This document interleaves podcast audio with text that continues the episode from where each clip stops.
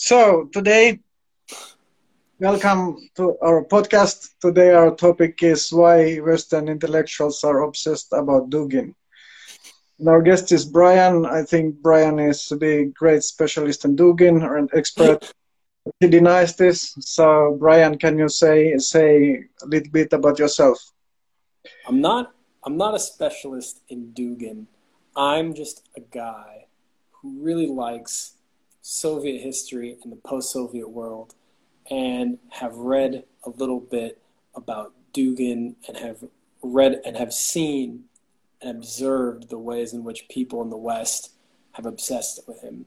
Um, I'm originally from the United States, from uh, California, Northern California, the Bay Area, and now I live in Tbilisi, Georgia, where I'm here writing and researching and working working on some pieces of writing.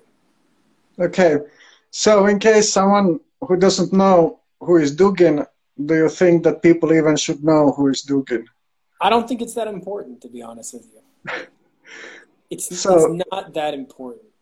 So we are not going to explain who is Dugin. If you are interested who is Dugin, you can go and Google it, but probably you shouldn't. You... So but can you say a couple of words why it's not important to know who is Dugin? Yes. Yeah, yeah. So I'll say a few things. So I will I'll explain a little bit about who he is and explain why it's not important to mm-hmm. think too much about him. Here so Alexander Dugin is someone who um, was a some kind of dissident who and from the dissident world who ended up becoming a very obscure, marginal uh, thinker in the uh, posts in the 90s and ed- and edited some uh, edited a magazine or a newspaper that was a sort of synthesis of the communist uh, and ultra right forces in the early 1990s, post Soviet Russia. Uh, but he originally comes from this dissident, anti Soviet kind of world. Um, but in the moment when the nationalists and communists were kind of teaming up together to fight against the um, the Yeltsin administration, there were some like you know uh, sort of like third positionist um, thinkers who came out of this moment, and he was one of them. But um, yeah, so and so that's that's who Dugin is. So, what do you think that Western intellectuals are obsessed about Dugin? Okay, so very simple. The first reason is is because uh, Dugin wrote a book called The Foundations of Geopolitics that some people who were in the military apparatus of the Russian Federation in the late 90s um, started reading and actively promoting.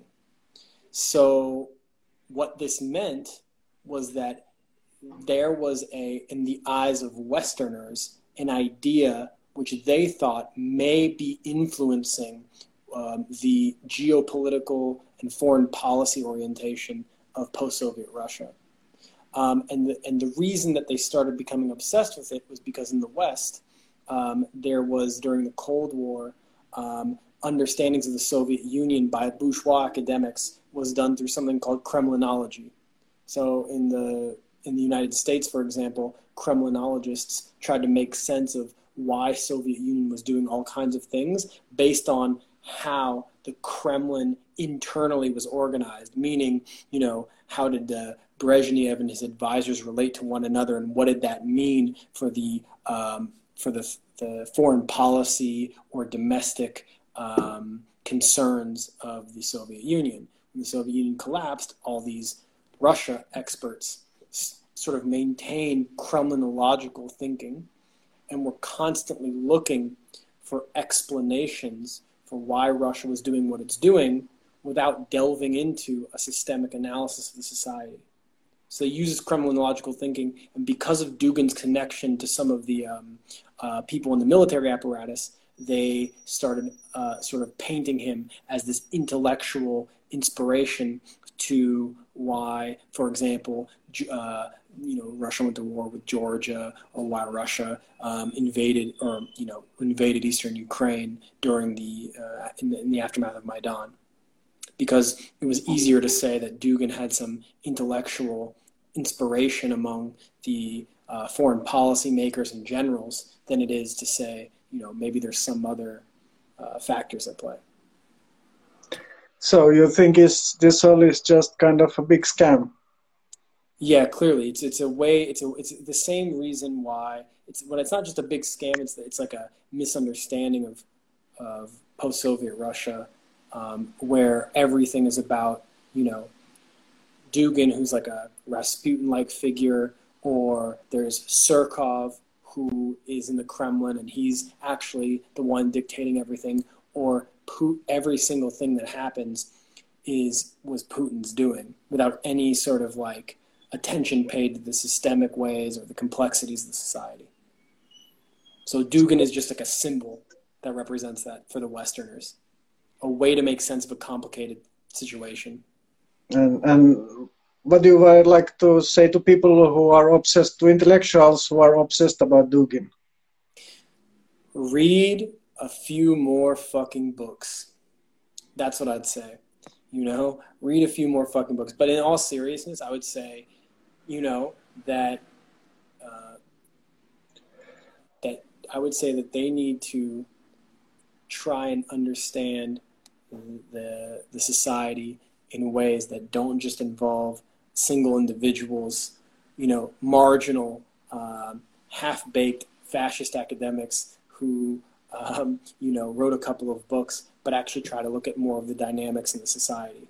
You know, Dugin is like some marginal uh, intellect, uh, pseudo intellectual who is not the one actually inspiring how uh, you know Russian foreign policy or um, Russian nationalism even is being created.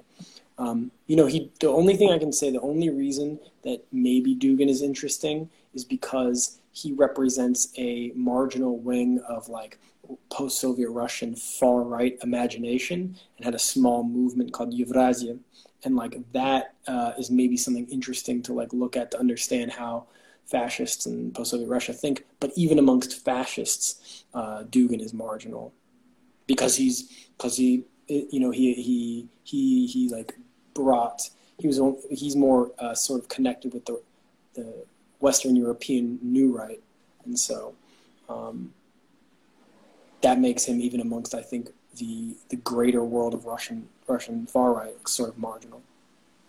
So okay, whoever came late and joined, our topic today is why Western intellectuals are obsessed about Dugin, but actually we are about to finish because we already answered to the main question. But if you have some question, we can just wait and answer a couple of minutes. Thanks for our guest, Brian. You made a very good good explanation on why Western intellectuals are obsessed about Dugin and why everyone who is obsessed about Dugin should read a few more books and not just be obsessed about Dugin. okay, I guess we don't have any questions, but if you missed the first part, you can uh, check this later on SoundCloud. I will say also save this to Insta Live where it will be from now on, and I put it later also to YouTube. Thanks for all the guests. Thanks, Brian. Take care. До свидания. До свидания. Пока.